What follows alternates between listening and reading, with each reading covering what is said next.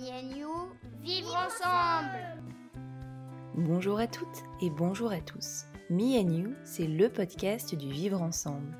On y parle des liens que tissent les enfants avec leurs parents, leurs grands-parents, les professionnels de l'enfance et bien plus encore. Comment accompagner les enfants de manière respectueuse et joyeuse ? Comment mieux comprendre leur développement et transformer les difficultés qu'on peut rencontrer en opportunités d'apprentissage ? Ce podcast a été conçu à deux. Je suis Mélodie Lopez, je suis professeure des écoles, je suis la créatrice de Happy Kids et je suis maman de cinq enfants. Et moi, je suis Nadège Petrel. Je suis infirmière puéricultrice, professeure de yoga pour enfants et maman de deux filles. Avec ce podcast, nous avons envie d'éveiller votre curiosité, de vous faire découvrir de nouvelles approches pour vivre avec vos enfants et de vous apporter des informations qui vous seront utiles pour avancer dans votre quotidien. Parce qu'une personne informée est une personne qui a le choix. Alors, si vous aimez ce podcast, n'hésitez pas à vous abonner et à nous donner un coup de pouce en mettant cinq étoiles sur votre plateforme d'écoute et en partageant sur les réseaux sociaux. Bonjour et bienvenue dans ce nouvel épisode de la troisième saison du podcast Me and You. Aujourd'hui, nous allons parler de la lecture et de ses effets sur le développement de l'enfant. Que permet la lecture ? En quoi lire des livres à son enfant est important ? Que trouve-t-on dans les livres qu'on ne trouve pas ailleurs ? Les livres que lisent les enfants aujourd'hui sont-ils les mêmes que ceux d'hier ? Toutes les lectures se valent-elles ? Autant de questions que nous sommes très heureuses de pouvoir poser, poser à Michel Desmurget, docteur en neurosciences et directeur de recherche à l'INSERM. Michel Desmurget est également auteur de plusieurs livres, dont T V Lobotomie, La fabrique du crétin digital et Faites-les lire pour en finir avec le crétin digital, son dernier ouvrage publié aux éditions du Seuil, dans lequel nous nous sommes plongés pour préparer cet épisode. Bonjour Michel Desmurget. Bonjour. Alors, pour commencer, est-ce que vous pourriez nous expliquer un petit peu ben, votre parcours et puis en quoi consiste votre métier ? Diantre. Mon parcours, ben, il est assez euh, classique, si j'ose dire. J'ai fait des études de, de, de biologie humaine. Je me suis orienté vers euh, les neurosciences, donc tout ce qui est l'étude euh, du cerveau. Et voilà, et aujourd'hui, euh, aujourd'hui, je dirige une équipe euh, de recherche sur, euh, voilà, sur la plasticité cérébrale, comment le cerveau se construit. Voilà comment il se met en place, comment il se répare, euh, voilà comment il s'organise. Et donc, euh, bah, c'est un peu ça qui m'a amené euh, à la lecture, euh, aux écrans, même si c'est pas le cœur de mon activité professionnelle au jour le jour. Voilà. En fait, je m'intéresse au cerveau et aux enfants et à comment le cerveau se met en place. Ok, d'accord. Et est-ce que c'est vous-même qui faites des, des protocoles, des expériences, ou est-ce que vous étudiez la littérature, ou un peu les deux ? Ça consiste en quoi ? Je crois que l'un ne peut pas exister sans l'autre, c'est-à-dire que si un, l'un, l'un, l'un des, des enfants ou des ados qui pourraient passer devant ce podcast croient que, que la science, ça n'est, euh, la recherche, ça n'est que faire des expériences et puis s'amuser avec des pipettes ou je ne sais où, euh, il va être extrêmement déçu. Parce qu'en fait, il faut évidemment se construire, il faut évidemment prendre connaissance de toutes les études qui ont déjà été réalisées. Donc, il y a un énorme travail bibliographique. Et ensuite, pour la plupart des chercheurs, il y a un travail, j'ai envie de dire, de, de, de terrain, d'expérimentation, mais pas tous, les épidémiologistes notamment, ou certains, voilà, qui font des études de, de, de synthèse notamment, peuvent, peuvent, peuvent travailler plus en s'appuyant sur la littérature. Donc, il y a les deux, mais, mais la lecture et l'appui sur la littérature existante est, est l'incontournable. Après, voilà, il y a un travail... Il y en a qui travaillent de différentes façons, avec différentes méthodologies, mais pour la plupart des chercheurs, les, les, les deux pieds sont nécessaires. Ok, donc on voit que ce que vous allez nous partager aujourd'hui, c'est issu ben, des recherches scientifiques. On le voit d'ailleurs ben, à la fin de vos livres. Il y a une bibliographie assez conséquente, avec aussi énormément d'études qui sont, qui sont citées. Donc ça va être intéressant de voir ce que, ce que vous allez nous partager. En deux mille dix-neuf, vous avez publié « La fabrique du crétin digital, les dangers des écrans pour nos enfants ». Donc on sait aujourd'hui que le temps d'écran récré- récréatif, il augmente. Les enfants, eh bien, ils sont de plus en plus exposés à ces écrans et de plus en plus jeunes. Est-ce que vous pourriez nous dire, à l'école par exemple, comment est-ce que se manifestent les différences entre des enfants qui sont exposés aux écrans et ceux qui ne le sont pas ? Oh bah, je crois que la réponse, elle est assez simple. En termes scolaires, plus les enfants passent de temps devant les écrans récréatifs, alors encore une fois, faut, ça ne veut pas dire que tous les écrans sont achetés, ça ne veut pas dire qu'il ne faut pas, à partir d'un certain âge, leur enseigner l'informatique, ça ne veut pas dire que si moi, vous m'enlevez les écrans pour, voilà, pour faire mes statistiques ou tout un tas de trucs, et le numérique, je vais être très malheureux. Donc, mais les écrans, l'usage des écrans récréatifs, c'est-à-dire principalement, euh, en gros, le, le, voilà, tout ce qui est télévision, vidéo, série, enfin ce qu'on peut regrouper sur audiovisuel, les jeux vidéo et les réseaux sociaux, euh, plus, le, le, le, plus les enfants, quel que soit leur âge d'ailleurs, vont passer de temps sur ces, euh, sur ces outils-là, et plus leurs résultats scolaires, euh, plus leurs résultats scolaires vont baisser, et la baisse est proportionnelle euh, au temps passé euh, sur les écrans. En même temps, c'est pas, euh, c'est pas une surprise parce que vous touchez à l'ensemble des piliers de ce qui peut faire la réussite scolaire. Euh, vous allez toucher littéralement, mais, mais, mais vraiment au sens premier du terme, à l'intelligence, euh, c'est-à-dire au, au, au Q I. Plus les enfants passent de temps devant les écrans et plus le, le, le, le Q I va baisser, ou moins il va augmenter comparé à ceux qui vont faire, qui vont faire d'autres choses. Mais là encore, c'est pas une surprise parce que vous allez toucher à ce qui est l'un des éléments essentiels de l'intelligence humaine. Il n'y a pas que ça, mais c'est quand même un élément cardinal qui est le langage. Donc en fait, les écrans, vous allez toucher le langage, vous allez toucher la concentration.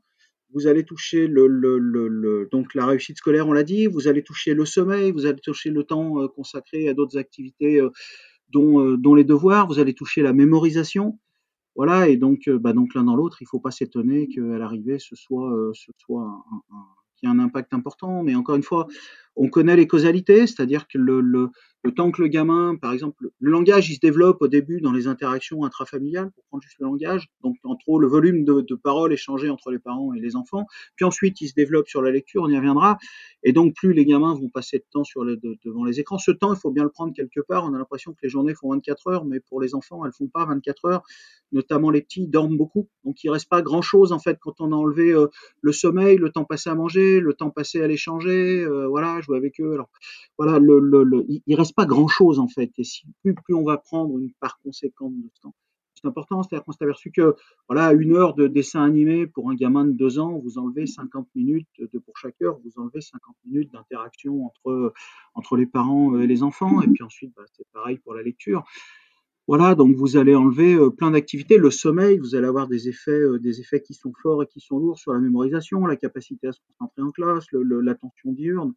Donc voilà, et tout ça, euh, tout ça, tout ça, ça s'empile euh, avec des études qui sont assez claires. Je vous prends un ou deux exemples. Vous prenez, vous prenez des gamins alors en, en fin de primaire et euh, début de collège et euh, qui n'ont pas de, de console de jeu. Vous leur donnez une console de jeu. Les parents sont un peu attentifs s'il n'y en avait pas. Donc en fait, ce que, ce que les enfants vont jouer à peu près une demi-heure par jour, ça va durer, ça va durer trois mois et dès trois mois pour une demi-heure par jour. Vous avez déjà des effets qui sont substantiels sur la réussite scolaire de l'ordre de cinq à huit pour cent. On peut considérer que ce n'est pas énorme, sur la moyenne, mais c'est beaucoup pour trente minutes par jour pendant trois mois quand on regarde ce qu'ils consomment. Voilà, c'est, c'est pareil si vous leur filez des tablettes, euh, comme ça, juste euh, des distributions de tablettes ont un impact négatif, parce qu'encore une fois, ils n'utilisent pas ces outils pour ce pourquoi on voudrait qu'ils les utilisent. Donc voilà, s'il y a un, s'il y a un champ qui est vraiment bien établi, qui est clair et qui maintenant... Euh, Euh, voilà, fait plus, euh, ou devrait plus faire discussion, euh, c'est bien celui-là. Et il euh, y, y a ce qu'on appelle des méta-analyses, c'est-à-dire des études. Vous avez toujours des études orphelines, et vous avez toujours des Claude Allègre dans chaque champ, son Claude Allègre et ses études orphelines. Maintenant, on peut regrouper toutes ces études, ce qu'on appelle une méta-analyse, pour regarder. Il y a toujours des, des, voilà. Quand vous faites une étude, c'est des probabilités. Donc vous travaillez, on dit que voilà, si on a moins de, de cinq chances sur cent d'observer une différence, cette différence, eh ben, on va considérer qu'elle veut dire quelque chose. Mais à l'inverse, ça veut dire que vous allez vous planter cinq fois sur cent. Que cinq fois sur cent, ça sera du hasard. Donc, il y a toujours des études. Et quand vous regroupez toutes ces études, on s'aperçoit que le temps passé devant la télévision, les vidéos, le temps passé indépendant, le temps passé à jouer aux jeux vidéo, le temps passé sur les réseaux sociaux, ces trois activités ont des impacts négatifs clairs sur la réussite scolaire. Et pourtant, alors, donc, oui, moi je vois, je suis en, enseignante et donc euh, en maternelle et on le repère assez tôt, dès le début de l'année, on voit effectivement des différences entre des enfants de trois ans qui ont déjà un langage assez développé et d'autres euh, qui connaissent très peu de mots euh, et qui ont du mal à les associer pour faire des phrases. Et donc souvent, quand on en parle aux parents en début d'année, parce que ça nous alerte euh, quand même, euh, et bien souvent ils nous répondent « Ah non, mais pourtant on fait attention à ce qu'ils regardent justement pour qu'ils apprennent à parler ». On lui fait regarder Dora l'exploratrice, comme ça il doit répéter les mots. Alors, est-ce que vous pouvez nous expliquer pourquoi ça marche visiblement pas euh, de regarder Dora l'exploratrice pour apprendre à parler ? Alors, ça ne marche c'est pas que ça marche, visiblement pas, ça ne marche pas. Il euh, y a des études qui montrent qu'avant dix-huit mois, l'enfant, vous, vous le mettez devant ses programmes supposément euh, éducatifs, il n'y a aucun effet. Par exemple, ils ont fait une étude qui est souvent citée, mais voilà, vous allez dans une famille, vous faites un D V D dans lequel il y a vingt-cinq mots à enseigner aux gamins, enfin des mots simples, des gamins de dix-huit mois, table, chaise, paye, ce genre de choses. Voilà, donc vous leur donnez le D V D et l'enfant regarde tous les jours pendant un mois, ça dure, ça dure quarante ou quarante-cinq minutes. Donc l'enfant, il voit soixante fois le même mot. Et puis dans le groupe d'à côté, vous allez dire bonjour aux parents et vous revenez un mois après. Puis dans un troisième groupe, vous donnez la liste de mots à apprendre. Et évidemment, dans ce troisième groupe, les enfants apprennent une majorité de mots et il n'y a pas de différence. Il y a même une très légère supériorité qui n'est pas significative pour le groupe à qui on n'a pas donné de D V D.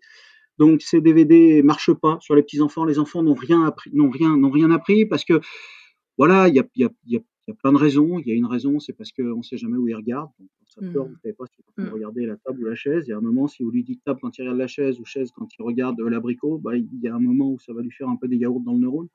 Donc, non seulement ça ne marche pas, mais ça ne peut pas marcher. Il y a un deuxième élément qu'on appelle le déficit vidéo, qui est très bien connu. Euh, à savoir que euh, on est là en train de parler en vidéo. Mon engagement cérébral, il est bien moins. C'est-à-dire qu'un enfant, si vous prenez par exemple une petite poupée, je ne sais pas poupée, mais... Voilà, imaginons que ce soit une poupée, dans le ventre de la poupée, il y a un grelot, je sors le grelot sur un enfant de neuf mois, un an, je sors le grelot, je le fais teinter, je, le, je remets le grelot dans la poupée, je pose la poupée devant lui, que ce soit le même jour ou le lendemain d'ailleurs, le, le, le, le, le gamin, il va sortir le grelot, il va le faire teinter, si c'est en vrai. Maintenant, si je fais exactement la même chose, mais que devant lui, c'est une vidéo... Ça marchera pas. Vous avez d'autres études. Ça, c'est ma ma voisine, ma voisine qui me dit euh, ah mais moi je passe que des vidéos en anglais. Et donc euh, ça va préserver son accent.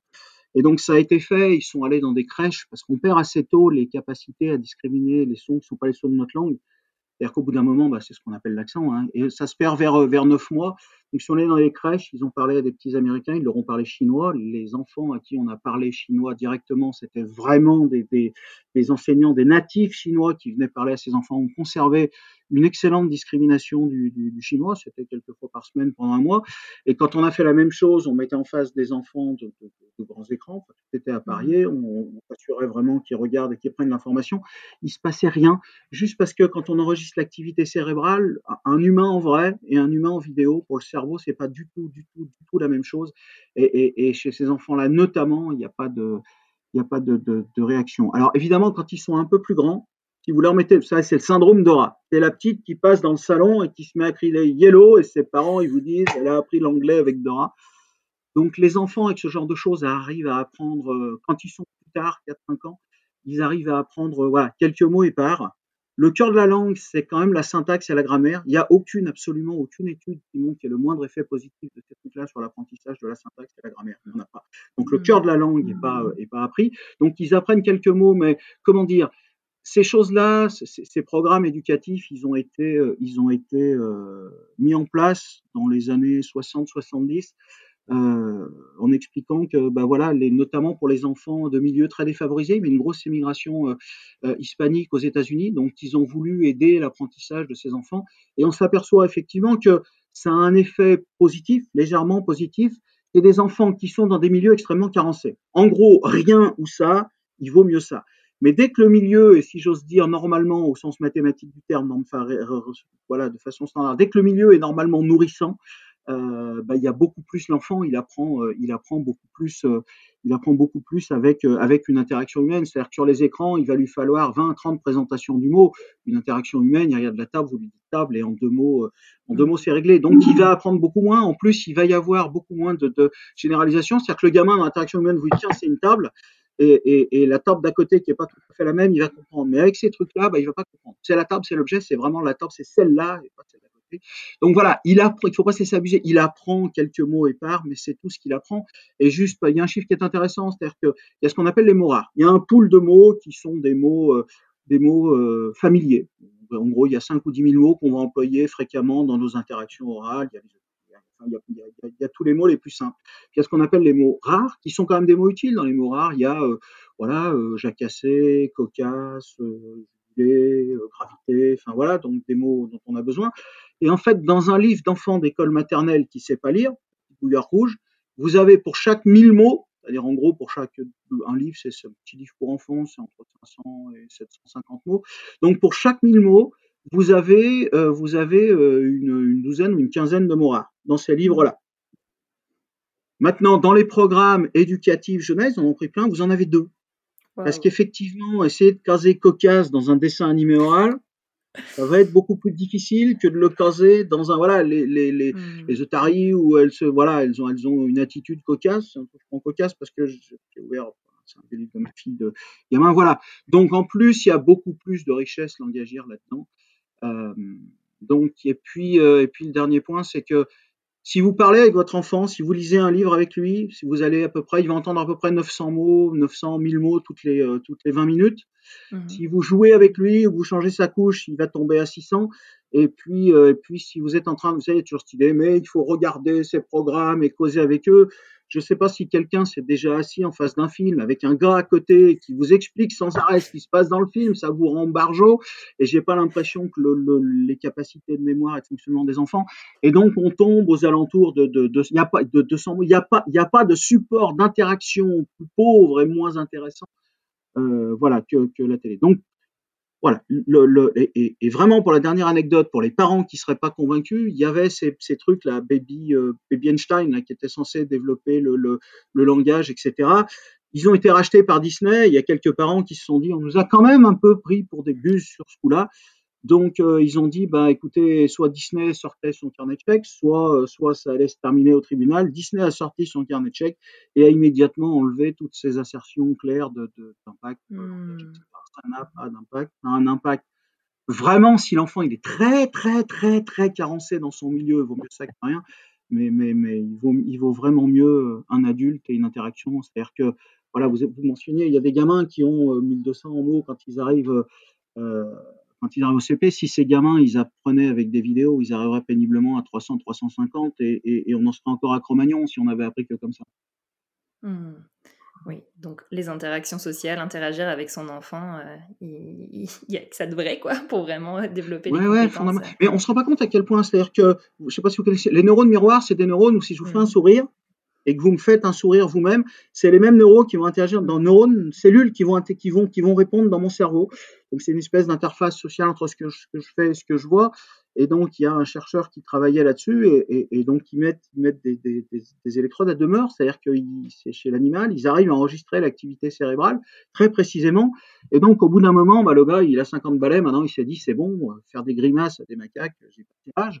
Et donc, c'est les animaux avec lesquels ils travaillaient, plutôt que de, de, de, de faire ça, de leur faire des grimaces ou des mouvements en, en réel, il a fait des vidéos de lui, ce chercheur, en train de faire des grimaces et des mouvements, et il s'aperçoit que, que les neurones qui répondent très intensément à une vraie présence, euh, c'est des neurones qui répondent très peu ou même pas du mmh. tout à une présence, euh, une présence indirecte. Une vidéo, je sais pas, j'ai un, j'ai un crayon ici, je ne sais pas si on me voit, je déplace le crayon. Donc, mmh. quand je déplace le crayon, il y a une région qui va répondre dans mon cerveau intensément. Moteur. Quand vous m'avez vu déplacer le crayon, c'est la même région qui va s'activer, euh, qui va s'activer euh, dans votre cerveau euh, quand vous me voyez réellement le faire. Alors c'est moins, c'est deux fois moins, mais elle répond. Et puis si vous me voyez faire ça sur une vidéo comme là, bah, cette région-là, elle va rester complètement silencieuse. D'accord. Mmh. Et donc parce que le cerveau, il est fait. Mais en même temps, c'est, c'est pas idiot du point de vue de l'évolution. Le cerveau, la, la... L'évolution, elle a maintenu ce qui était important à la survie et, et interagir avec des humains, bah, c'est fondamental à la survie. Et, voilà. Mmh, okay. Et le cerveau, il a, il a le, notre cerveau est, a appris à, à interagir avec l'humain. Mmh. Le vrai, le vrai de vrai, là, avec deux pattes, deux jambes. Et... Et maintenant, j'aimerais revenir sur un terme que vous avez utilisé dans vos livres, donc deux fois dans, dans les titres de vos ouvrages, euh, c'est celui de crétin digital. Est-ce que vous pourriez nous définir justement ce qu'est un crétin digital et comment est-ce que vous avez choisi ce terme-là ? Je crois qu'au bout d'un moment, c'est, c'est tellement... Quand on prend tous les grands problèmes de santé publique depuis euh, de, le, le, le premier qui a fait un pataquès, c'était le tabac. On a réussi à faire déclassifier les informations en montrant que ces gens-là savaient pertinemment depuis le début à quel point c'était nocif et qu'ils ont pris tout le monde contre des buses et, pour des buses et, et y compris les chercheurs qui disaient il y a un problème, se sont fait, se sont fait casser les reins dans un premier temps, puis ridiculiser, puis vilipender, puis on a eu le baratin du oui mais bon c'est pas grand-chose et oui mais bon c'est génétique, c'est pas causal, enfin toutes tout, tout les conneries qu'on entend, passez-moi l'expression, pardon.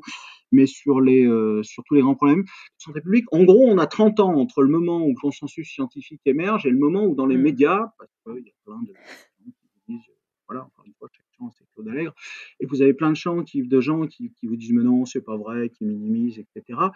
Et, et il se passe une trentaine d'années en général. Et il y a un moment, j'ai, j'ai, ça serait bien qu'il se passe moins pour les écrans. On nous a fait le coup pour le tabac, pour l'amiante, pour le réchauffement climatique. Le réchauffement climatique, quand on prend les rapports du GIEC il y a quarante ans ou trente ans, les mecs annoncent exactement ce qui arrive. Et bien évidemment, personne ne les a cru parce que vous avez toujours les bonnes femmes.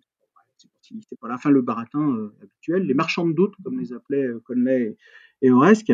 Et donc, bah, les, les, les, les écrans, c'est un peu pareil. Et, et l'idée, c'est que quand même, on évite de, de, de pourrir trois générations. C'est-à-dire que si on pouvait faire un peu moins que trente ans entre le consensus, qui est déjà là depuis quand même un sacré moment, et puis, euh, et puis le moment où les gens vont commencer à vraiment prendre conscience qu'il y a un problème, je dirais que l'une des chances qu'on a, c'est que ça commence à se voir. C'est-à-dire que les enseignants...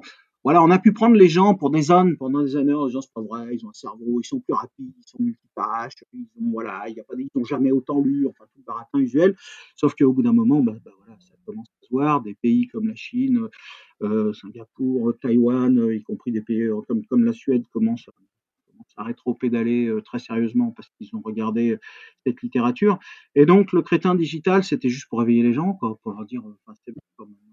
Il y a un moment, il y a un moment donné, euh, il y a un moment donné, il faut, euh, voilà, il faut, il faut ça. Il faut, je, je, je, c'est, c'est tellement désespérant de voir à quel point la littérature est, est cohérente, profonde. C'est tellement désespérant de voir ce qu'on fait à ces gosses et d'entendre des gens vous expliquer ouais, quoi, voilà. Euh, qu'à un moment, bah, bah voilà, on finit, on, on, a, on a envie de prendre les gens et de les secouer en leur disant mais. Je ne sais pas comment on dit ça. Si vous avez l'impression que ça m'énerve, c'est, c'est pas faux. Des fois, ça m'énerve beaucoup. Et donc, voilà, c'était un peu ça. Et puis aussi les crétins, parce qu'on est vraiment en train de, de, de, de, d'altérer de, de, ce qui fait une grande part de l'humanité de nos enfants. Je veux dire, quand vous touchez au langage, pardon, quand vous touchez à la mémorisation, quand vous touchez à la concentration, quand vous touchez aux acquis scolaires, à la trajectoire de vie des enfants, ben, ben c'est, c'est, c'est, c'est une bonne part voilà, de, de, de, de aussi de ce qui nous fait humains, notamment le langage. Et voilà, c'était un peu pour ça, c'était un peu pour réveiller les gens, en fait, les lire, c'est pareil, on dit, ah, c'est très impératif, tout ça, mais non, non, c'est juste un cri du cœur pour des gens, mais enfin, je, je... Mm. Voilà, tu, tu vois qu'il y a un truc, c'est fascinant, tu vois que tu as tellement envie de le dire aux gens, et voilà, et au bout d'un moment, bah... bah oui, puis ce, qui est, ce qui est fou, c'est que ça, ça devient la, la norme aussi, je vois, mon, mon fils aîné, il est en cinquième, là, euh, et dans sa classe, par exemple, ils ont tous un smartphone, et c'est tout à fait normal, et mon fils est le seul à avoir un téléphone, ben, qui est juste un téléphone, quoi, il a un vieux trente-trois dix, Et, ouais, ouais. et en fait, il n'est pas normal quoi, par rapport à, à sa classe. Ah non, et non, du coup, dans... Ouais, parce que dans le bus, euh, ben, tout le monde va regarder des vidéos TikTok et va se faire des selfies, et cetera. Et ça, c'est normal. Et si mon fils sort un livre, ça, c'est bizarre. Quoi. Et on va le regarder de manière étonnante. Quoi. Donc, euh, ouais. on, on a... une, une anecdote, moi, qui me paraît intéressante pour, le, pour les parents qu'on est tous ou qu'on est tous, qu'on a tous été, je ne sais pas. Euh, voilà, moi j'ai, j'ai des étudiants qui vont plutôt bien, des étudiants ils sont malins, ils font de bonnes, bonnes études, mais ça les qualifie pas. Enfin, c'est, c'est des c'est des gamins bien, enfin, des gamins et des filles, c'est des gens bien quoi. Si on me disait ta fille elle ressemblera à ça, je dirais euh, chouette quoi. Et euh, voilà, et ces gamins évidemment ils viennent me chambrer parce que je suis le vieux boricot de service. Et puis on arrive toujours à la discussion, ils m'expliquent tous que bah avec euh, avec leurs parents c'était compliqué. C'est-à-dire qu'avec leurs parents, bah, bah, voilà, il y a eu des tensions, il y a eu des tensions au collège, il y a eu des tensions à l'adolescence. Alors maintenant, elles arrivent de plus en plus, de plus en plus tôt, et on s'aperçoit que euh, leur conclusion, c'est toujours, mais qu'est-ce que je suis content qu'ils aient tenu. Mmh. Voilà. C'est-à-dire que ces gamins-là, alors ça leur prend quelques mois, quelques années, mais ces gamins-là arrivent toujours à la fin par vous dire qu'ils sont extrêmement reconnaissants Euh, à leurs parents d'avoir tenu le choc. Et il y a des études qui, moi, me paraissent assez remarquables. Des études de, je crois que c'est Sandrine, son prénom, je suis désolé, je me souviens, j'ai du mal avec les prénoms. Garcia, la sociologue, et Bernard Lahire aussi, euh, travaillent aussi. Qui, ils, sont, ils, ont arrêté, ils sont intéressés à l'échec scolaire, mais ils sont aussi plus récemment intéressés à la réussite scolaire, et notamment à la réussite d'un certain nombre d'enfants de milieux défavorisés, qui statistiquement n'auraient pas dû réussir aussi bien que ce qu'ils ont réussi. Et donc, en fait, ils ont désossé un petit peu, si j'ose dire, notamment dans son travail, le goût de l'effort, là, Sandrine Garcia, je crois que c'est ça, elle me pardonne si c'est pas ça. Et donc ils ont désossé, elle appelle ça le goût de l'effort, et, et, et elle a désossé dans les familles ce qui se passait. Alors il y a des familles favorisées, défavorisées, il y a toutes sortes de familles, et, et, et on s'aperçoit qu'il y a, il y a deux constantes qui, qui sont vraiment au cœur du truc, c'est une réduction massive du temps d'écran, et une, une, une, un accent brutal, massif, je sais pas, enfin brutal au sens de, de, d'important, mis sur la lecture. Donc c'est des enfants qui regardent peu les écrans, qui lisent beaucoup, et, euh, et voilà. Et ça semble être un peu le, le, le, le secret, le secret de la. Alors la réussite scolaire dit pas tout, mais en même temps, voilà, moi je connais pas d'études qui montrent que les enfants qui sont pas exposés à ces écrans récréatifs aillent plus mal. Ça va nous faire le coup du, ça va être un paria social, et cetera. Il aura plus de copains. Moi je connais, alors il y a, y a, y a, y a, y a peut-être et sûrement des cas, des cas isolés, euh, voilà, mais en tout cas les grosses études montrent qu'il n'y a aucun déficit social, émotionnel, intellectuel à ne pas avoir les réseaux sociaux, les écrans récréatifs, à ne pas regarder Hanouna et voilà, et à ne pas jouer à G T A ou des jeux de ce genre. Euh, Voilà, quand on est ado ou même, ou même avant, j'en, j'en connais pas. Et donc, c'est même des enfants qui vont plutôt mieux. Donc, j'ai envie de dire aux parents, la, l'astuce pour les parents, c'est pas toujours facile, mais d'abord, il faut des règles. Et il y a une grosse étude qui montre que voilà, c'était des gamins qui regardaient euh, trois heures par jour. Donc, euh, on leur a posé des règles. Alors, t'as plus le droit après vingt heures, euh, voilà, t'as plus le droit pendant qu'on mange, ou je sais pas, à chacun de, de, de, de voir les règles pendant les repas qui lui paraissent le plus pertinent. Et les règles n'ont rien fait.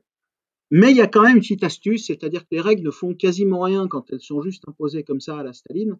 Mais si les parents prennent le temps d'expliquer à leurs enfants, de leur dire pourquoi et comment, mmh. voilà, pas, pas après vingt heures, parce que le sommeil, c'est fondamental mmh. pour la mémorisation, la réussite scolaire, ta vie, ton bien-être, te, voilà, ton, ton, ton, ta santé mentale, et cetera. Donc après vingt heures, c'est pas bon, donc c'est une règle, voilà. Et on, mais si en plus on peut se mettre d'accord, les gamins ils sont pas idiots quand on leur explique, mmh. voilà, faut juste pas leur imposer ça comme euh, voilà, c'est comme ça et puis euh, si tu coaches, t'en mets une parce que ça évidemment euh, ça marche pas, c'est euh, voilà, si, si. Mais une fois que les règles sont posées, bah, une fois qu'on est d'accord sur les règles, et ben bah, il faut, euh, je crois, se tenir aux règles. Et les études montrent que ces gamins-là qui ont mis des règles à qui on leur a expliqué, euh, bah c'est, c'est pas miraculeux, hein, ils sont ils sont ils sont descendus de trois heures à un peu plus de trois heures à un peu plus d'une heure. Un peu plus d'une heure, un peu plus ouais. de trois heures, c'est quand même beaucoup. Et, et justement, dans votre dernier ouvrage, donc vous parlez toujours de crétin digital, mais cette fois-ci, vous apportez aussi justement des outils des, en, au travers de la lecture. Vous dites que vous êtes euh, plongé dans la littérature scientifique et que vous n'avez pas trouvé de meilleur antidote à l'abêtissement des esprits que la lecture. Alors justement, comment la lecture contribue au développement de l'intelligence ? Je, je crois que j'ai, j'ai, les, les gens me disaient souvent, euh, bah c'est, c'est, enfin on est à peu près tous d'accord sur le, sur le, sur le constat, mais c'est vachement déprimant. Qu'est-ce qu'on fait ? Et donc ouais. effectivement, je suis dans les... il y a plein de choses. Hein, c'est-à-dire que l'enfant qui va, ça ne veut pas dire qu'il n'y a que la lecture. L'enfant qui va jouer d'un instrument de musique, l'enfant qui va faire du sport, l'enfant qui va faire de l'art, de la peinture, euh, voilà, que vous allez emmener visiter euh, les musées ou je ne sais quoi. Évidemment que ça a un impact fortement positif sur le développement, mais il n'y a aucune activité qui ait des impacts aussi profonds, aussi transversaux, aussi larges. Que la lecture. La lecture, c'est vraiment une machine à, à, à transformer la vie d'un gosse. C'est vraiment une, une machine, à, au sens le plus large, c'est une machine à façonner de l'intelligence, c'est une machine à façonner de la, de la, de la, de l'humanité, si je peux dire. Parce qu'elle agit, elle agit à tous les niveaux du, du, de, de, de la structuration individuelle. On nous parle souvent du apprendre à apprendre. Euh, ça marche pas beaucoup, le apprendre à apprendre. C'est-à-dire que la mémoire, tout, tout, toutes, nos, toutes nos, nos grandes capacités sont assez spécifiques de la tâche sur laquelle elles ont été, euh, elles ont été développées. Voilà, on a joué au foot, ça vous apprend pas à jouer au hand parce que c'est pas les mêmes informations qu'il faut prendre, et cetera. Donc, vous apprend à courir, vous avez... mais, mais, mais concernant ces capacités-là, les capacités d'attention, de traitement, de prise de décision et d'information, et toujours les jeux vidéo, ça aide à la décision, à l'information. Oui, dans le cadre du jeu vidéo, mais vous prenez pas les mêmes informations au foot, au tennis, aux jeux vidéo, et cetera. Et, et, et l'expertise, l'expertise, c'est ça. Il n'y a qu'une activité qui justifie pleinement et profondément ce concept du apprendre à apprendre, c'est la lecture. Voilà. La lecture, la lecture, c'est vraiment la base pour acquérir des connaissances profondes et utiles dans tous les domaines. Et la lecture, elle corrèle avec la réussite scolaire, fortement, très fortement. Voilà, on peut prévoir la réussite scolaire d'un gamin en terminale en mesurant, euh, on peut prévoir de façon euh, relativement fiable, la réussite scolaire d'un gamin quand il arrive en terminale en mesurant ses capacités en lecture quand il est au début du primaire. Donc ça a un poids lourd. Ça a un poids lourd en français, on peut le comprendre, en histoire, en philo, mais pas que. Ça a un poids lourd en maths, ça a un poids lourd en, en, en, en bio, dans tous les domaines. Et donc euh, voilà, la lecture, euh, la lecture, c'est vraiment la machine à apprendre. Elle a des effets. Je, je, je, alors il faudrait, mais, mais si on veut faire brièvement, elle a des effets sur le langage parce que le, le, on y reviendra après, mais il y a beaucoup plus de richesse langagière dans les livres qu'il y en a dans tous les corpus oraux. Donc elle a un impact profond mmh. sur le développement de notre langage. Et j'ai envie de dire les aspects les plus élaborés du langage. Elle a des effets sur les, ce qu'on appelle la culture générale. Alors pas au sens élitiste du thème, euh, voilà, c'est pas, c'est pas.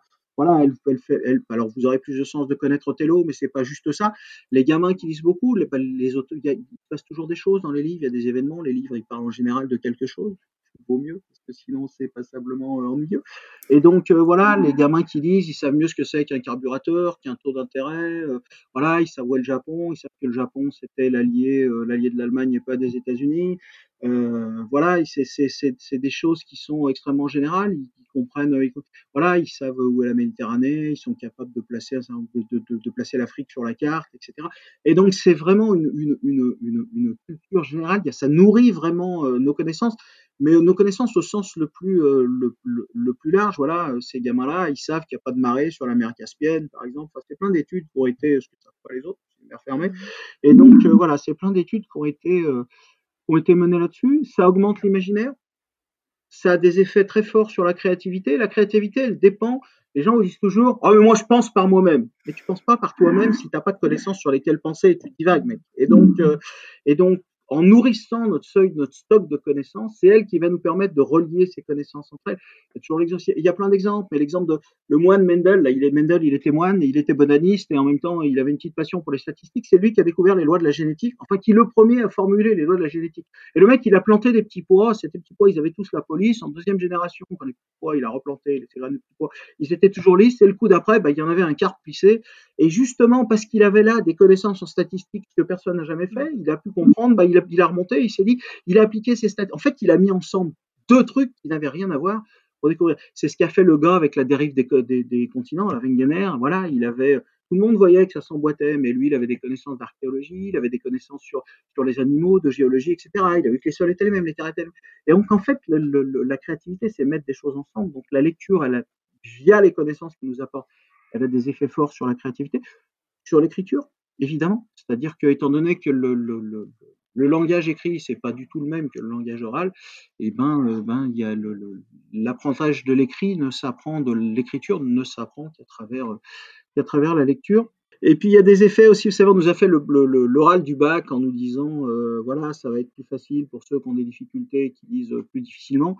Et en fait, euh, bah, c'est pas ça. C'est-à-dire que le, le, le, le plus les gamins lisent, plus ils ont de facilité à organiser leurs pensées, plus ils ont de facilité euh, à s'exprimer aussi à l'oral.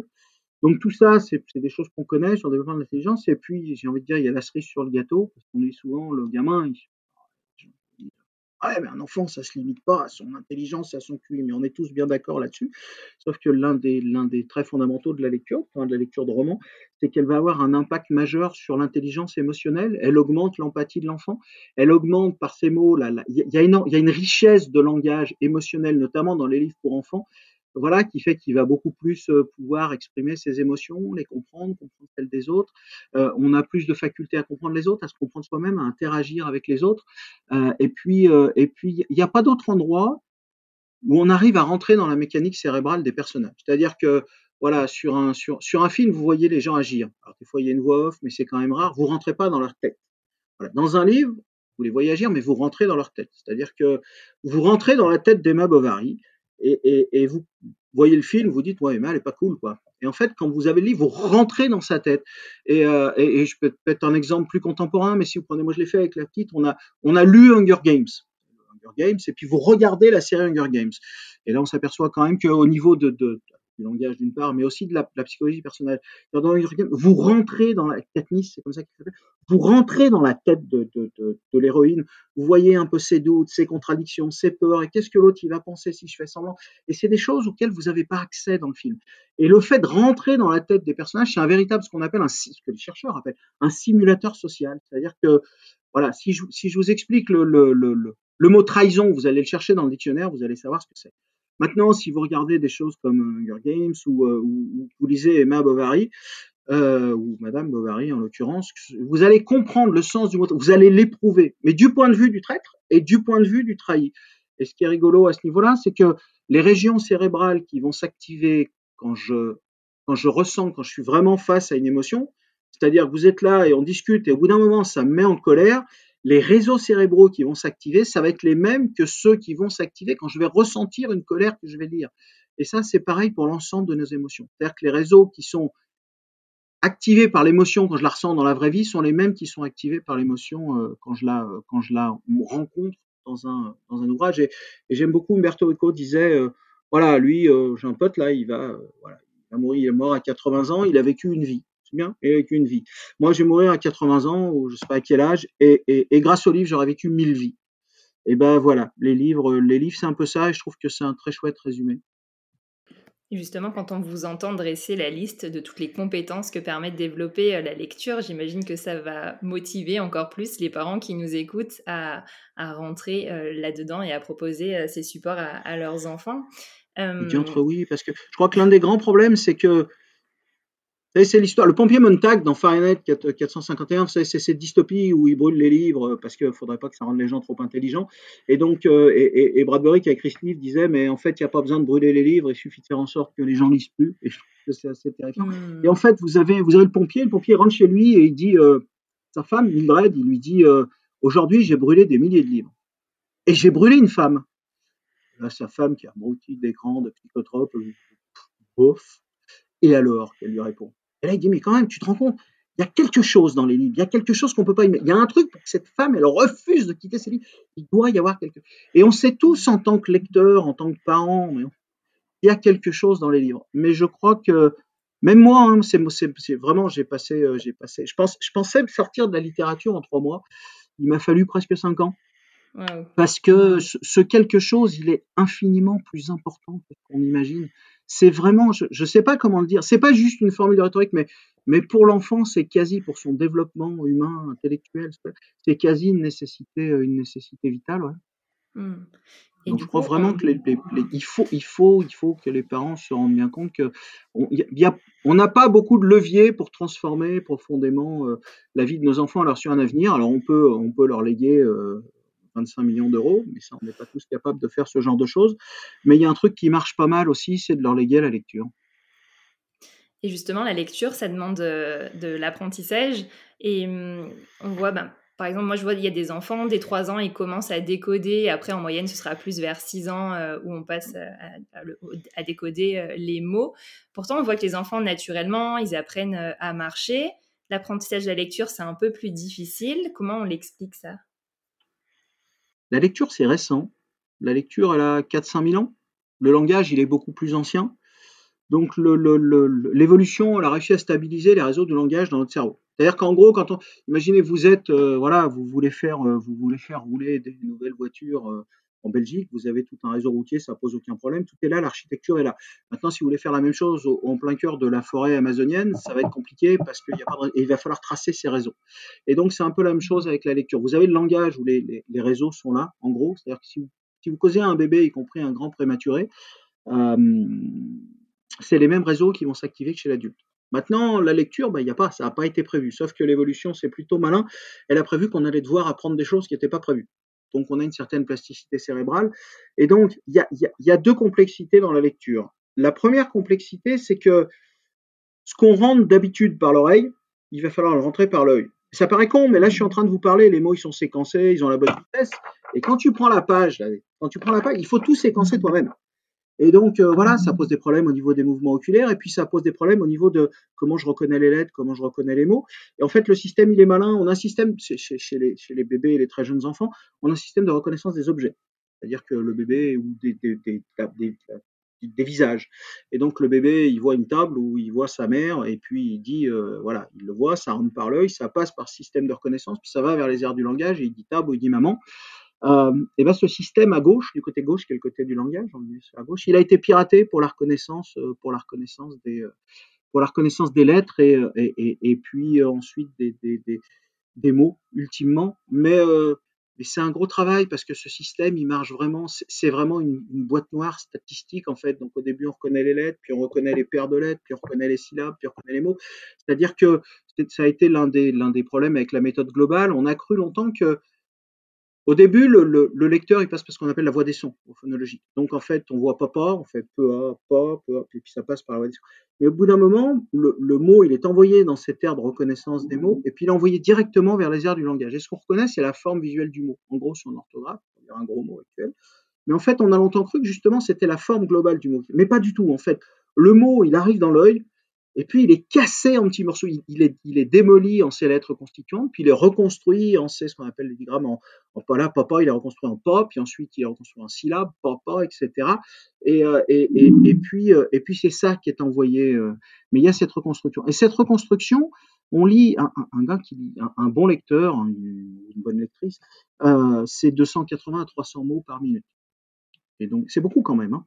deux cent quatre-vingts, ça veut dire qu'on bouge les yeux deux cent cinquante à deux cent quatre-vingts fois par minute, ce qui est beaucoup, qui est beaucoup aussi. Et donc, le, le, le système, bah, il, voilà. Si je vous fais lire des mots qui n'existent pas, A, G, M, C, euh, G, C, bah, vous allez vous planter dans les lettres. Voilà. Mais sauf que quand vous lisez des vrais mots, vous ne vous plantez pas. Vous ne vous plantez pas parce que le, le, le système, il a construit une représentation statistique du truc. C'est-à-dire que quand vous voyez Ange, par exemple, voilà, vous savez pas si le A c'est un A ou un O, vous savez pas si le N c'est un N ou un M, et vous savez pas si le, le, le, le E à la fin c'est un C ou un E, parce que c'est des lettres qui se ressemblent. Et donc, en fait, le système, d'ailleurs, si vous remplacez le C par un E, vous le verrez pas souvent, et le système, il va reconstruire ça. Donc, c'est vraiment une, une, une, une intelligence, c'est, au même, c'est, c'est exactement le même principe qu'une intelligence artificielle, qu'on va gaver de, de, de données et qui va finir par extraire des, des, des, des, euh, des, des des stabilités statistiques, si j'ose dire. Et donc, on comprend bien là que ce système, pour qu'il se développe efficacement, c'est-à-dire que quand je vois Ange, eh ben, je reconnais Ange. Mais, mais à l'entrée, c'est pas si évident que ça. C'est parce que j'ai un système statistique qui me dit que G C, ben, ben, ben, ça n'existe pas, zéro, oublie. Par contre, G E, c'est quelque chose de très fréquent. Et donc, le, le, voilà. Et apprendre, apprendre ce décodage, ben, c'est un vrai... Euh, c'est un vrai boulot, et, et c'est un boulot qui se fait, euh, qui se fait assez bien, d'ailleurs, mais qui Voilà, pour lequel l'école fait un assez bon boulot pour le décodage, si j'ose dire. C'est-à-dire que le. Voilà. Mais on dit souvent, l'enfant, il apprend à lire au C P. Pas du tout. L'enfant, il apprend à décoder au C P.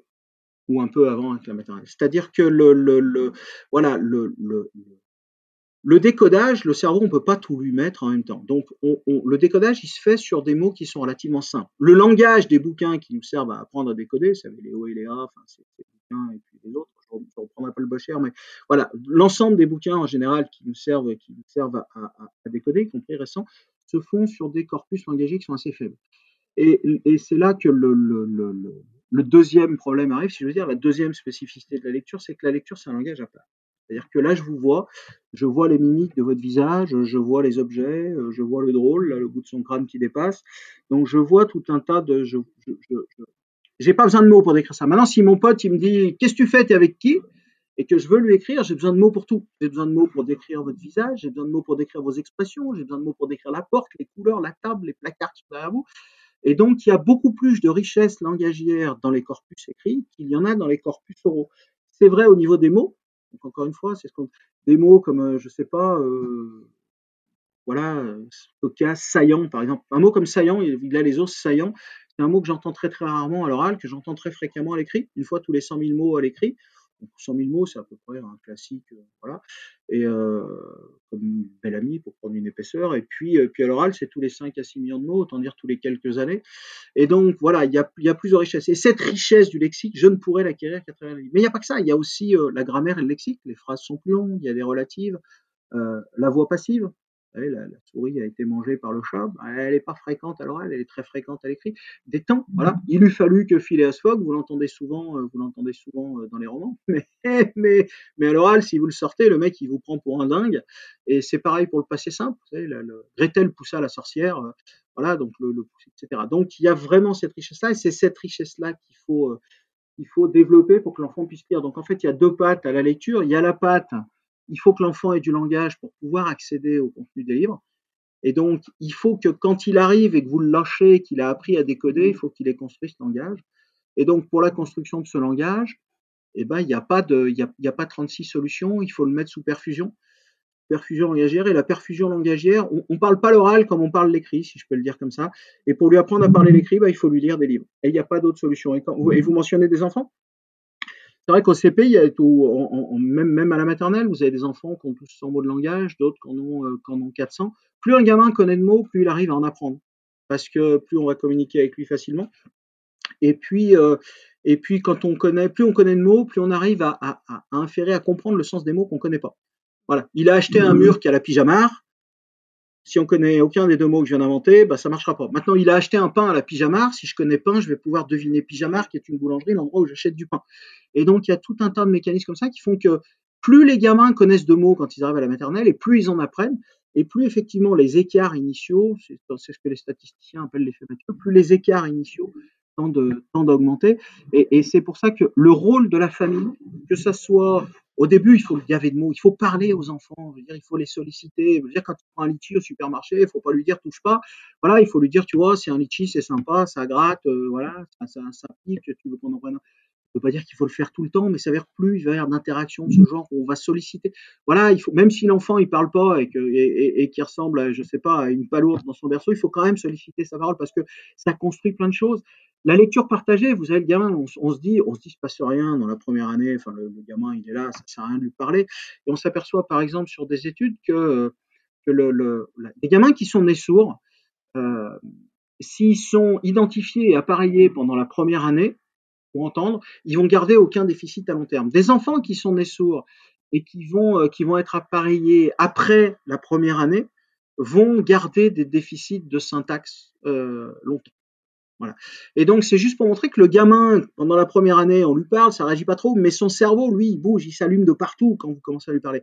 Donc, la lecture partagée, ça commence entre... Euh, C'est, c'est jamais trop tôt. Il y a des études claires dès trois mois, mais dès avant trois mois, c'est-à-dire le petit, il a, le petit, il a, il a, ils ont fait ça avec des prématurés.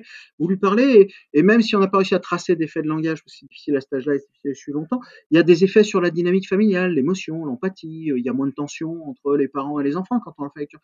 Donc il y a plein de bénéfices. C'est jamais trop tôt pour commencer, mais euh, mais euh, mais mais voilà. Mais si vraiment, euh, si, ouais, si vraiment vous vous dites euh, voilà trois mois, entre trois et six mois, les études sont très claires, et donc euh, donc il faut lire à l'enfant.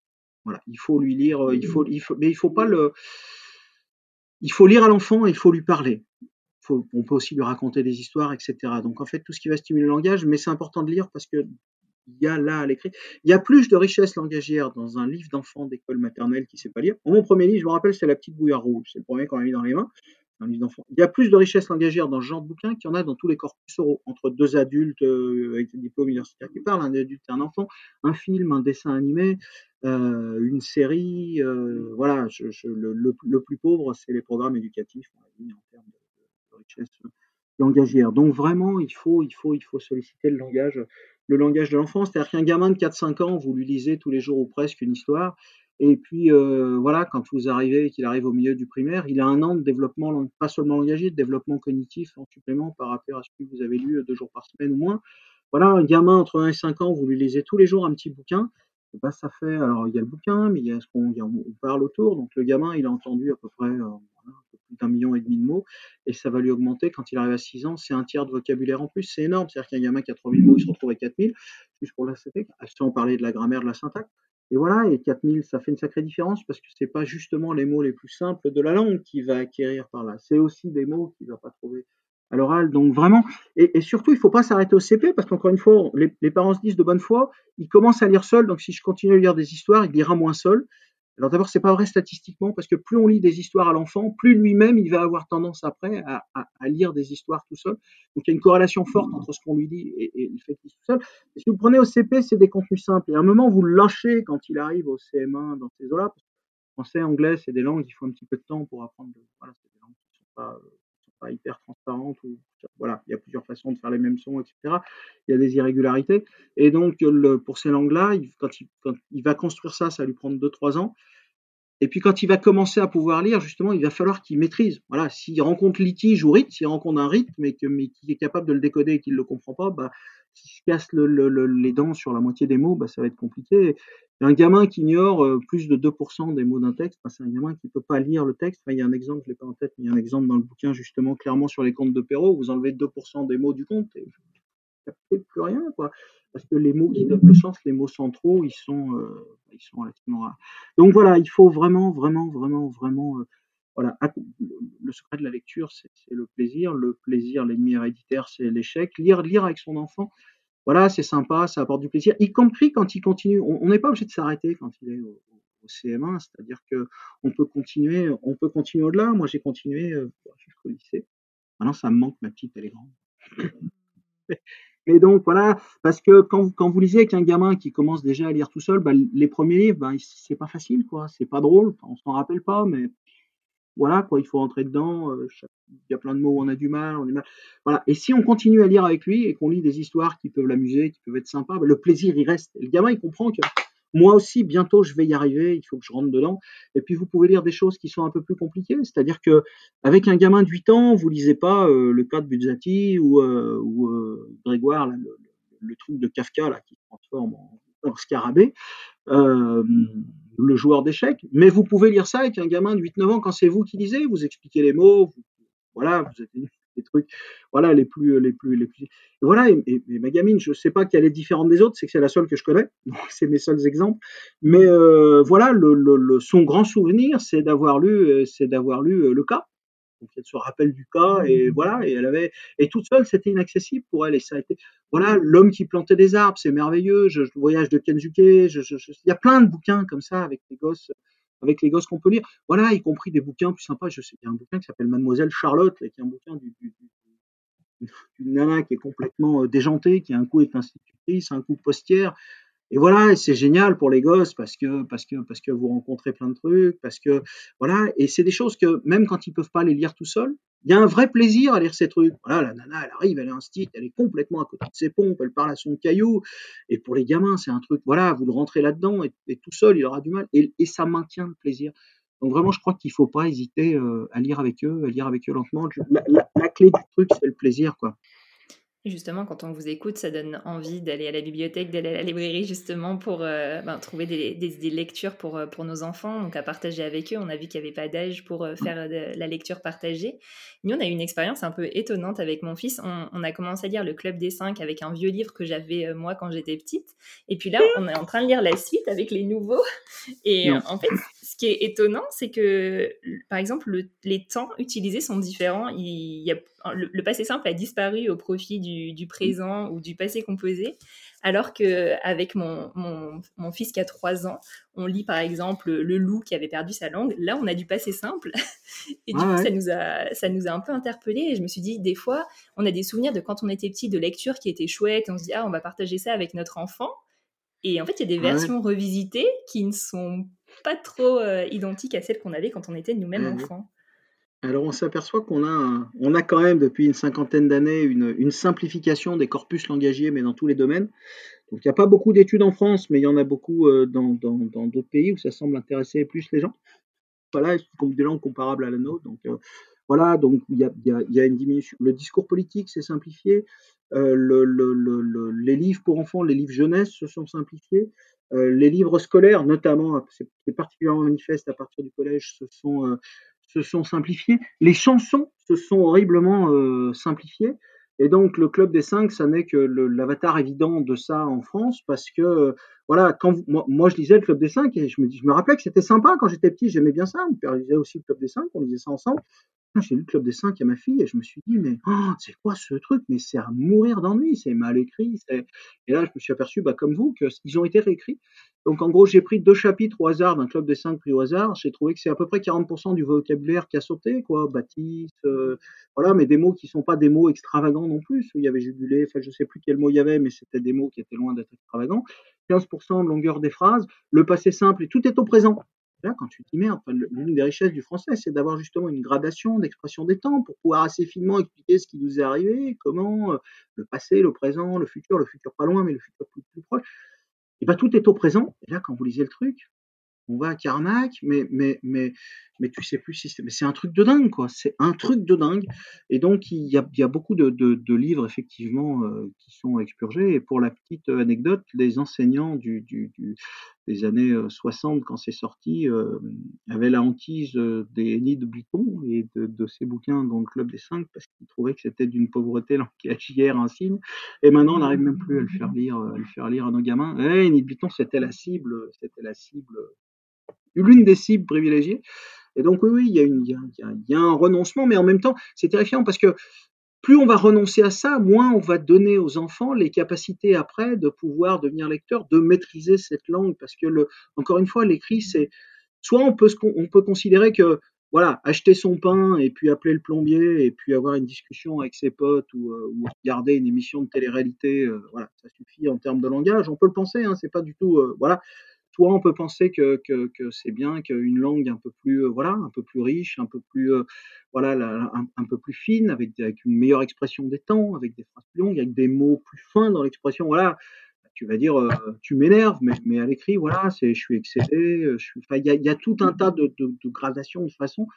Et cette langue-là, elle sert à penser, mais vraiment intimement, elle, elle structure la pensée, elle structure la réflexion, elle structure l'intelligence. Et donc, euh, mais, mais le problème, c'est que cette langue, elle est dans les livres, et c'est tout.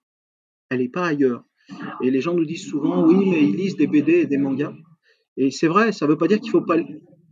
Ça ne veut pas dire qu'il ne faut pas lire des B D et des mangas. Moi, je me suis gavé de B D et de mangas. Avec ma petite, on adorait des trucs comme Psychobog. C'est génial. Hein, il y a des trucs, euh, voilà, comment elle s'appelle, cette, cette petite gamine absolument odieuse qui faisait mauvais. Mortel Adèle. Mais c'est un truc de dingue. Mais c'est, c'est, c'est, c'est... Voilà, donc c'est un vrai bonheur de lire aussi des trucs comme ça. Cela étant dit, quand on parle en termes de, langage, de développement du langage, de développement de la lecture, de réussite scolaire, alors, on ne met pas la même chose dans une bulle de B D qu'on met dans un chapitre de, de, de bouquin, et les études montrent assez clairement qu'au moins pour ces pôles-là, donc développement du langage, des capacités de lecture et, euh, et, euh, et la réussite scolaire, c'est les livres, notamment les livres de fiction, ou rien. Donc, soit l'enfant, il, il a dans sa diète de lecture des bouquins, mais au sens classique du terme, des romans, Et puis, euh, et puis, il va moissonner tout ça. Ça ne veut pas dire qu'à côté, il ne peut pas se lire des B D et, et, et des mangas. Il n'y a évidemment euh, aucun problème. Ça peut développer, ça peut développer euh, d'autres choses, euh, notamment l'imaginaire. Et puis, euh, voilà. Et puis, ça peut être des supports de discussion super intéressants. Mais s'il se contente de ça, alors il n'accédera pas aux richesses de la langue, du langage, de la pensée, et cetera. Donc, voilà. On peut le regretter, on peut trouver que c'est bien, mais c'est les livres ou rien. Et du coup, si on va à la librairie pour choisir un livre avec notre enfant, quels sont les critères qu'on doit garder en tête pour justement trouver des livres qui permettent de développer les compétences que vous avez citées ? Ah, ça c'est compliqué. Euh, en fait, on le se plante tous. J'ai entendu que... déjà quand même. Faut penser hein au plaisir. Faut penser au plaisir. Oui, oui. Alors déjà. Le plaisir, c'est la clé. Ça marche mieux quand l'enfant choisit ses livres. Alors, sur les temps, il n'y a pas choisi au hasard, mais le, les libraires en général ou les bibliothécaires, ils, ils sont vachement malins. Enfin, c'est, on n'a pas l'impression, on, on se dit, ils sortent juste un livre, mais, mais, mais c'est un métier hein, de, de, de trouver les livres. En fait, c'est compliqué parce que il faut que le livre il soit dans les cordes, juste un tout petit peu plus compliqué que ce que fait le gamin. Faut pas qu'il soit trop simple parce que le gamin, il va s'ennuyer à cent sous de l'heure. C'est-à-dire qu'un gamin de collège, vous lui mettez pas Oui Oui Magazine dans les mains. Et donc, faut pas que ce soit trop compliqué, parce que si c'est trop compliqué, il n'aura pas, les livres se complexifient, il n'aura pas le, le, le code, le langage de l'écrit. Et voilà, et il y, y a des outils, notamment les anglo-saxons, ils ont développé un truc qui s'appelle le lexile, par exemple, qui permet d'avoir une idée de à quel âge. On n'a pas vraiment, euh, on n'a pas vraiment d'équivalent euh, précis et, et de grande ampleur en France, à ma connaissance. Donc la bonne solution, c'est de demander aux libraires et aux bibliothécaires, parce qu'eux, ils savent ces choses-là. C'est de... Et puis, quand on voit qu'un enfant qui commence à lire un livre, il est en difficulté, ben on lui enlève des mains et on le lit avec lui. Parce que, encore une fois, si... il vaut mieux que ce soit un peu trop facile qu'un peu trop compliqué pour le gamin. Euh, voilà. Et puis, quand l'enfant, il a repéré les auteurs, ils écrivent toujours un peu la même chose. Quand l'enfant, il a repéré que, euh, je sais pas moi, le Roald Dahl, ça l'éclatait, ben, vous avez la collection. Donc, reprendre mmh. dans ces livres-là, lui laisser choisir. Euh... Et donc, voilà, mais je pense que les libraires et les bibliothécaires sont des ressources absolument... Euh, les enseignants aussi sont... Voilà, les, les enseignants, notamment de matériel, de primaire, voilà, ils ont, ils ont le compas dans l'œil, quoi. Donc, ils donnent des livres aux gosses, et cetera. Donc, voilà, ces gens-là...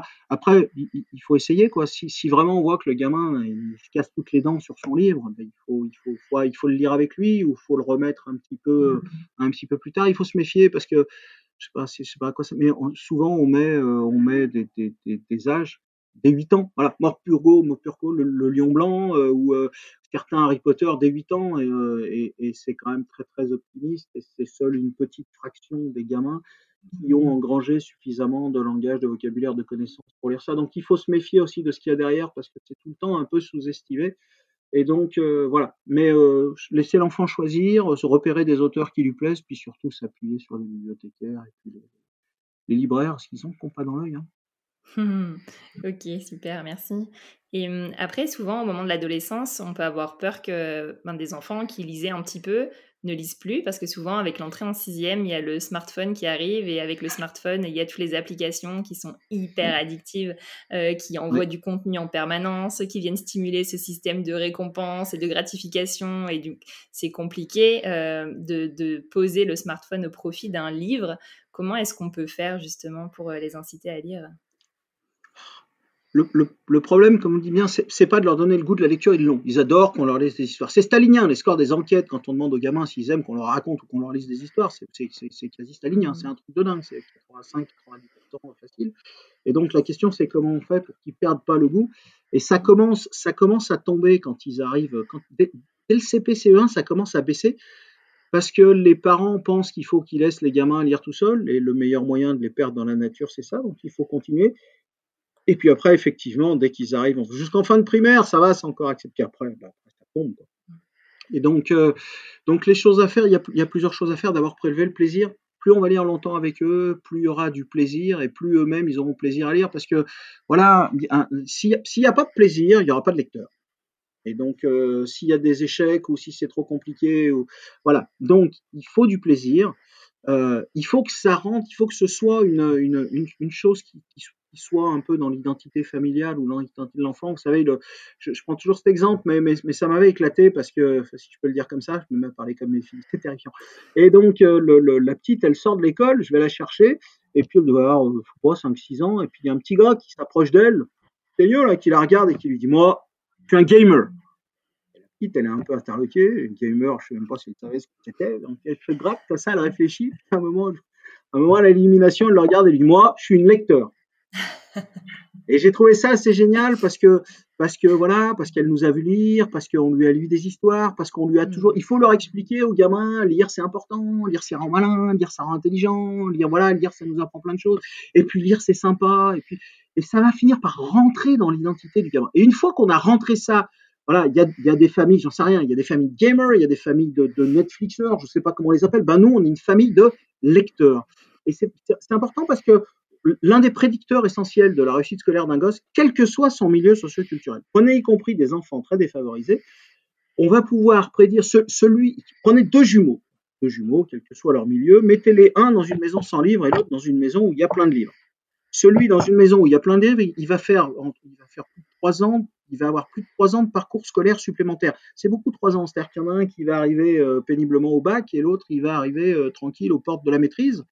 Juste parce que, alors c'est pas parce qu'il y a des livres sur les rayons, c'est parce que quand il y a des livres sur les rayons, ça dit quelque chose de l'identité familiale. Ça veut dire que les parents ils lisent, ça veut dire que le livre il est, voilà, le livre il est quand même valorisé. Voilà, si, si, si à chaque fois que tu prends un livre pour lui lire une histoire le soir, tu fais une tronche de trois pieds de long en lui montrant bien qu'il faut parce qu'on m'a dit qu'il fallait que je le fasse, il vaut mieux pas le faire quoi.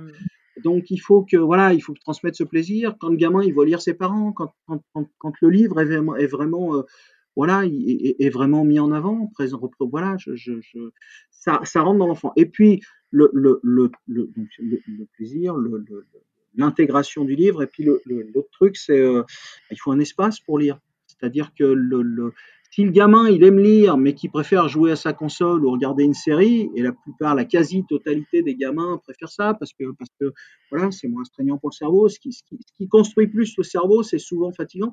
C'est-à-dire que la fatigue, quand on lit, elle est aussi due à une, à une intense réorganisation des structures cérébrales. C'est-à-dire qu'un truc qu'on fait pendant quatre heures qui ne nous a pas fatigués, ça veut dire que le, verso, le cerveau, il n'a pas fait grand-chose.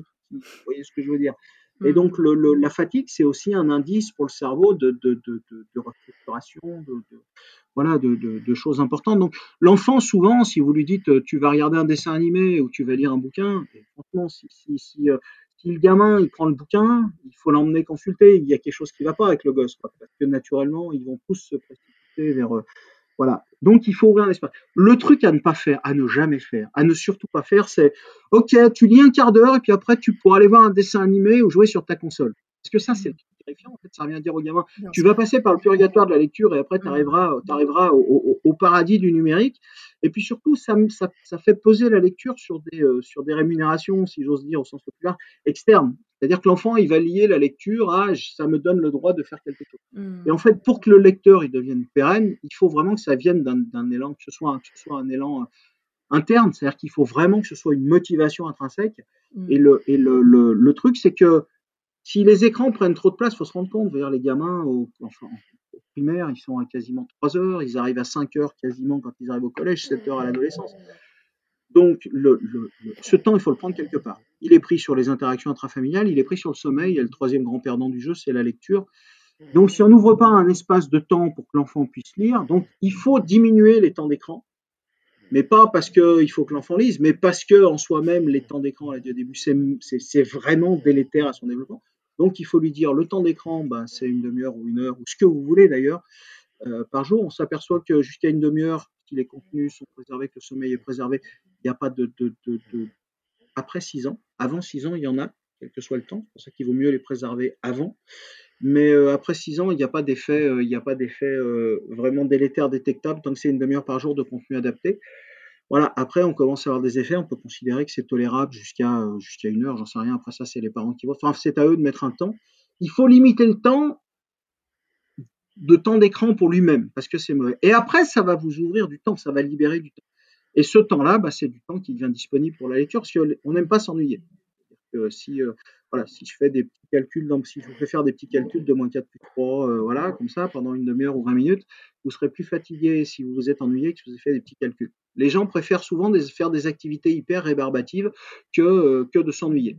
Euh, et donc, si vous avez un espace, si l'enfant il est là et qu'il n'a rien à faire et, que, euh, et qu'il a une télé, il va prendre la télé, mais s'il n'a pas la télé, s'il n'a pas ses autres activités, s'il a que la vaisselle, papa était très fort pour ça. Papa, je m'ennuie, viens, on va faire la vaisselle. Je me trouvais tout de suite des activités géniales.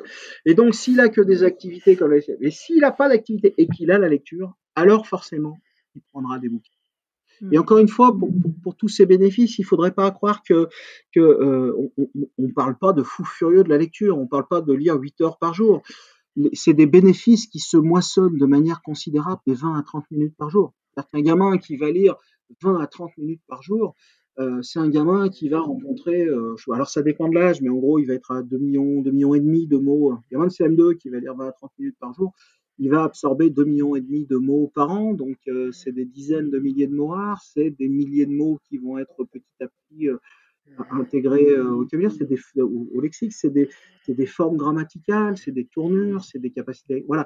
Et donc, en fait, le, le, le, la lecture, c'est, c'est vraiment un truc cumulatif. C'est-à-dire qu'on se... mais, mais, un gamin qui va lire mille mots, un petit bouquin par jour, ou qui va lire vingt minutes par jour, bah, si on, on totalise ça sur l'ensemble de la scolarité, ça devient euh, gigantesque, c'est, c'est, c'est dantesque ce qu'un enfant peut, peut absorber. Donc voilà, il n'y a, y a, y a pas besoin que ce soit des heures, des heures, des heures par jour. Voilà. C'est-à-dire qu'un gamin qui va lire vingt à trente minutes par jour, il va lire vingt à vingt-cinq euh, classiques par an. Si on prend la moitié du temps, juste, on, on nous dit ils lisent beaucoup sur Internet. C'est, c'est des âneries, pardon pour l'expression, mais en fait, c'est deux à trois pour cent du temps passé sur Internet, qui est du temps passé à lire, dont, dont une toute petite fraction de ce temps total qui est passé à lire des livres. Et donc, le, le, le, le, j'ai perdu, j'ai perdu mon fil. Donc, si on prend la moitié du temps que les enfants passent sur simplement tout ce qui est audiovisuel, films, séries, euh, vidéos et jeux vidéo, vous prenez ce temps groupé, vous le diminuez par deux, le gamin, il, si vous prenez juste la moitié de ce temps-là, c'est cent vingt bouquins par an qu'il aura absorbé, le gosse. Ouais, et cent vingt bouquins par an sur toute une scolarité, wow. ça, finit, ouais, c'est énorme. Ça finit par avoir des impacts. Ouais. Mmh, c'est énorme. Ok, donc on, on retient. Faire rentrer les livres dans la maison, euh, faire des lectures partagées avec nos enfants, euh, lire nous-mêmes aussi pour euh, impulser aussi euh, cette dynamique de la lecture, parce que ah, si on dit à nos enfants qu'il faut lire et que nous-mêmes on est le nez plongé sur notre smartphone, c'est un peu, c'est un peu dommage. Ouais, les enfants ils sont pas idiots, quoi. Alors après on peut toujours argumenter avec eux en disant moi mon cerveau il est construit, le tien il est en train de construire, c'est vrai hein, en grande mm. partie. Mais bon, je suis pas sûr que pour les enfants c'est mm. hyper crédible. Et là, jusqu'à présent, ou jusqu'à pas longtemps, en tout cas, dans les écoles, les collèges et les lycées, c'est, c'est vraiment des lieux où, où chaque élève euh, bah, a tous les jours un livre entre les mains. Or, il y a un plan, euh, donc je vais utiliser les termes de l'éducation nationale parce que, voilà, c'est, c'est pas des termes que j'aurais utilisés moi. Ils appellent ça le plan de modernisation et d'accès au numérique. Et petit à petit, en fait, c'est le cas, par exemple, dans les Bouches-du-Rhône, là, euh, les manuels, eh bien, ils sont remplacés par des tablettes euh, ou des ordinateurs. Donc là, on a reçu un mail euh, voilà, qui nous disait que bientôt, ce ne serait plus des tablettes, mais des ordinateurs. Euh, qu'est-ce que dit la recherche à ce sujet? Est-ce que ça fait du bien au cerveau des enfants d'avoir des tablettes et des ordinateurs à la place des manuels scolaires? Comment vous répondre? La Suède a été l'un des premiers à, à numériser son système scolaire, dont la numérisation, euh, la numérisation des ouvrages. Ils ont trouvé que le résultat était tellement catastrophique qu'ils sont revenus aux ouvrages papier. Euh, alors que, que voilà, on, on nous a vendu l'écologie, c'est pas vrai. C'est-à-dire que les, les, les tablettes, c'est hyper polluant. C'est-à-dire que pour que la tablette ait un avantage sur le livre papier, en termes d'écologie, il faut que ce soit des, des, des lecteurs monstrueux qui lisent plusieurs dizaines de bouquins par an. C'est peut-être plus les chiffres, mais je crois que c'est quarante ou cinquante bouquins par an. Et surtout, il faut que les livres papier ne soient jamais partagés. C'est-à-dire que le bouquin, il faut que ce soit le vôtre, et quand vous avez fini de le lire à la fin de l'année, surtout, vous le donnez à personne. C'est jamais le cas des livres scolaires. Donc cet argument écologique, voilà. Après, on nous a dit, ça leur casse le dos, on va dans le machin, je...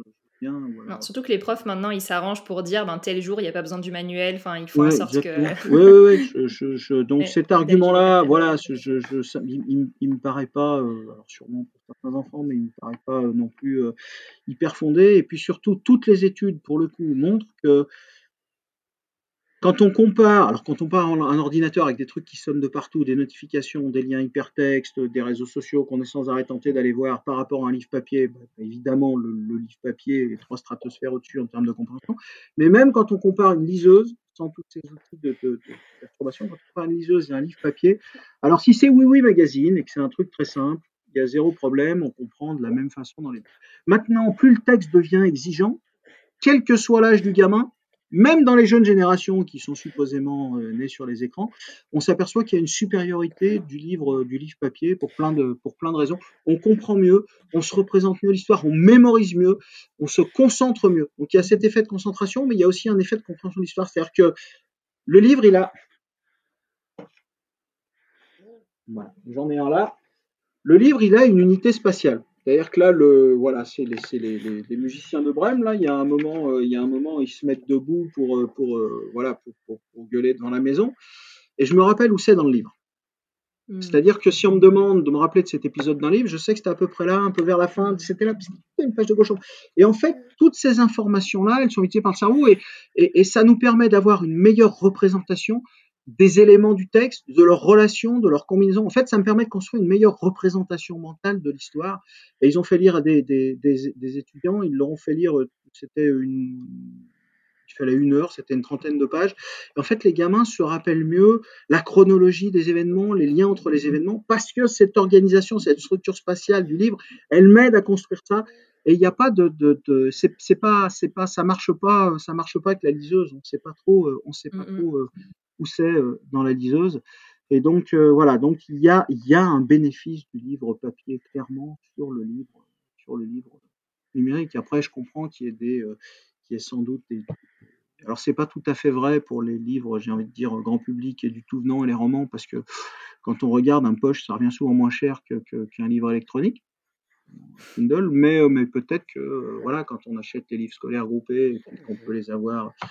comme ça, machin, s'il y a, y a, y a, y a, y a une composante économique, je peux l'entendre, mais qu'on ne nous dise pas que c'est, euh, pour justifier cette composante économique, qu'on ne nous dise pas que c'est mieux pour l'apprentissage des gosses, c'est pas vrai. Et donc, encore une fois, c'est l'un des points fondamentaux de, de, du recul de la Suède, c'est de virer ces livres électroniques pour revenir aux livres papier. Ces gens-là sont pas marteaux, quoi. Ces gens-là, ces gens-là ont vu leur système, la qualité de leur système scolaire, euh, notamment sur les programmes internationaux, s'effondrer, mais, mais comme rarement on a vu. Et donc, euh, voilà, ils sont un peu en première ligne. Et là, ils ont dit stop. Oui, c'est un peu dommage de ne pas prendre en, en considération le retour d'expérience de, de nos voisins par rapport à cette thématique-là. Ça, mais... Il y a bien un domaine où le retour d'expérience n'est pas pris en compte. C'est-à-dire, le meilleur moyen pour faire baisser la réussite scolaire des gosses, c'est de leur distribuer des tablettes à la volée, mmh. comme on fait. Il y a deux rapports de la Cour des Comptes. Et voilà, c'est, c'est, c'est des milliards d'euros qui sont partis euh, en fumée, dont la Cour des Comptes, la Cour des Comptes elle-même, hein, c'est pas des poètes, les mecs, c'est pas des dangereux réacs euh, comme on peut soupçonner tous les gens. On nous dit, je fournis quelque chose, c'est réac, c'est pas moderne, et cetera. Et donc, euh, voilà, ces gens-là ont dit que c'était euh, de l'argent euh, dilapidé euh, sans aucun bénéfice pédagogique. Ils l'ont redit pour le confinement. Donc, voilà, ces politiques de numérisation, il faudrait peut-être qu'un jour on y mette le nez. Hein. Mmh. Bon, je pense que le message est passé et clair. En tout cas, moi, ça m'a encore plus motivée pour continuer à lire à mes enfants, à, à lire encore plus euh, moi-même. Donc, je rappelle le titre de votre livre, c'est « Faites-les lire pour en finir avec le crétin digital ». Et comme vous l'écrivez euh, dans votre livre, les podcasts audio ne sont pas des outils d'apprentissage efficaces pour la maîtrise de contenus complexes, mais ils vont pouvoir vous inviter justement à vous plonger dans des, des ouvrages qui vous permettront de, ben, d'échanger avec, euh, avec vos enfants, avec vos élèves pour mieux comprendre en fait les enjeux. Est-ce qu'il y a autre chose, Michel Desmurget, que vous aimeriez partager, quelque chose qu'on n'aurait pas abordé et qui vous semble important de dire ? Non, ce qui me semble important, c'est faire, voilà, faites-les lire, quoi. Donnez, donnez des livres à vos enfants, parlez-leur, racontez-leur des histoires. Je, je, je, je, je crois pas qu'on on, on a jamais trouvé un truc dont le rapport, euh, dont le rapport coût-bénéfice soit aussi positif, quoi. D'ailleurs, voilà, le, le, le, le coût en termes d'engagement euh, humain, euh, même financier, via les bibliothèques et autres. Euh, les, les, les trucs de prêt, les, voilà, le, le, ce que ça rapporte, rapporté à ce que ça coûte, si j'ose dire, et sans commune mesure. Oui, faites-les lire, faites-les lire, et vous allez le, le, le voilà. Je crois qu'on peut pas, on peut pas trouver plus euh, quelque chose de, de, de plus efficace et de plus aidant pour nos gamins. Ouais. Mmh. Donc c'est parti pour aller dans les bibliothèques, les boîtes à livres, les librairies, ouais, échanger avec vos libraires. Génial. Voilà. Et pour les gamins, c'est une promenade. Enfin, moi, je me souviens, j'allais avec la petite à la librairie, mais c'était notre sortie du mmh. samedi après-midi, quoi. Voilà. Et juste pour finir sur une anecdote, un jour, on va dans une librairie avec la petite, et euh, je sais, c'est juste le pouvoir des livres. On, on, on avait, il y avait, il y avait un truc où, euh, où c'était, je sais plus, le renard, je sais plus quelle bestiole voulait investir. Donc euh, voilà, il y avait marqué investir dans l'histoire.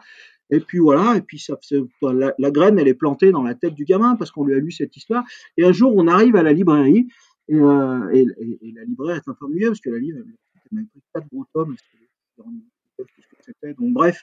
Et la, et la libraire, euh, regarde, tu sais, ça va peut-être faire un peu cher, faut regarder. Et là, la petite se plante devant la libraire et elle lui dit euh, « Mais madame, ça n'est pas une dépense, c'est un investissement.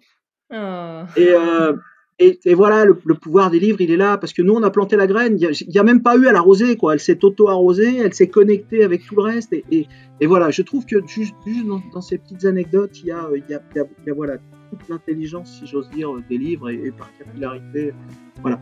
Donc oui, c'est un investissement sur la vie du gosse, au sens mmh. premier du terme. Super, bon, c'est une super conclusion. En tout cas, on sait qu'on peut utiliser quelque chose qui existe déjà depuis des années et des années. Et c'est à nous de l'investir auprès de nos enfants, auprès de nos élèves. Donc, merci beaucoup, Michel Desmurget. Euh, merci à vous. Merci. Et c'est la fin de cet épisode. J'espère que grâce à l'expertise de Michel Desmurget, vous aurez envie de lire encore plus d'histoires à vos enfants, de partager ces temps de lecture avec eux, même quand ils sont grands. Si cet épisode vous a plu, n'hésitez pas à mettre cinq étoiles sur votre plateforme d'écoute, à partager autour de vous. Et puis moi, je vous dis à la semaine prochaine pour un nouvel épisode. À bientôt!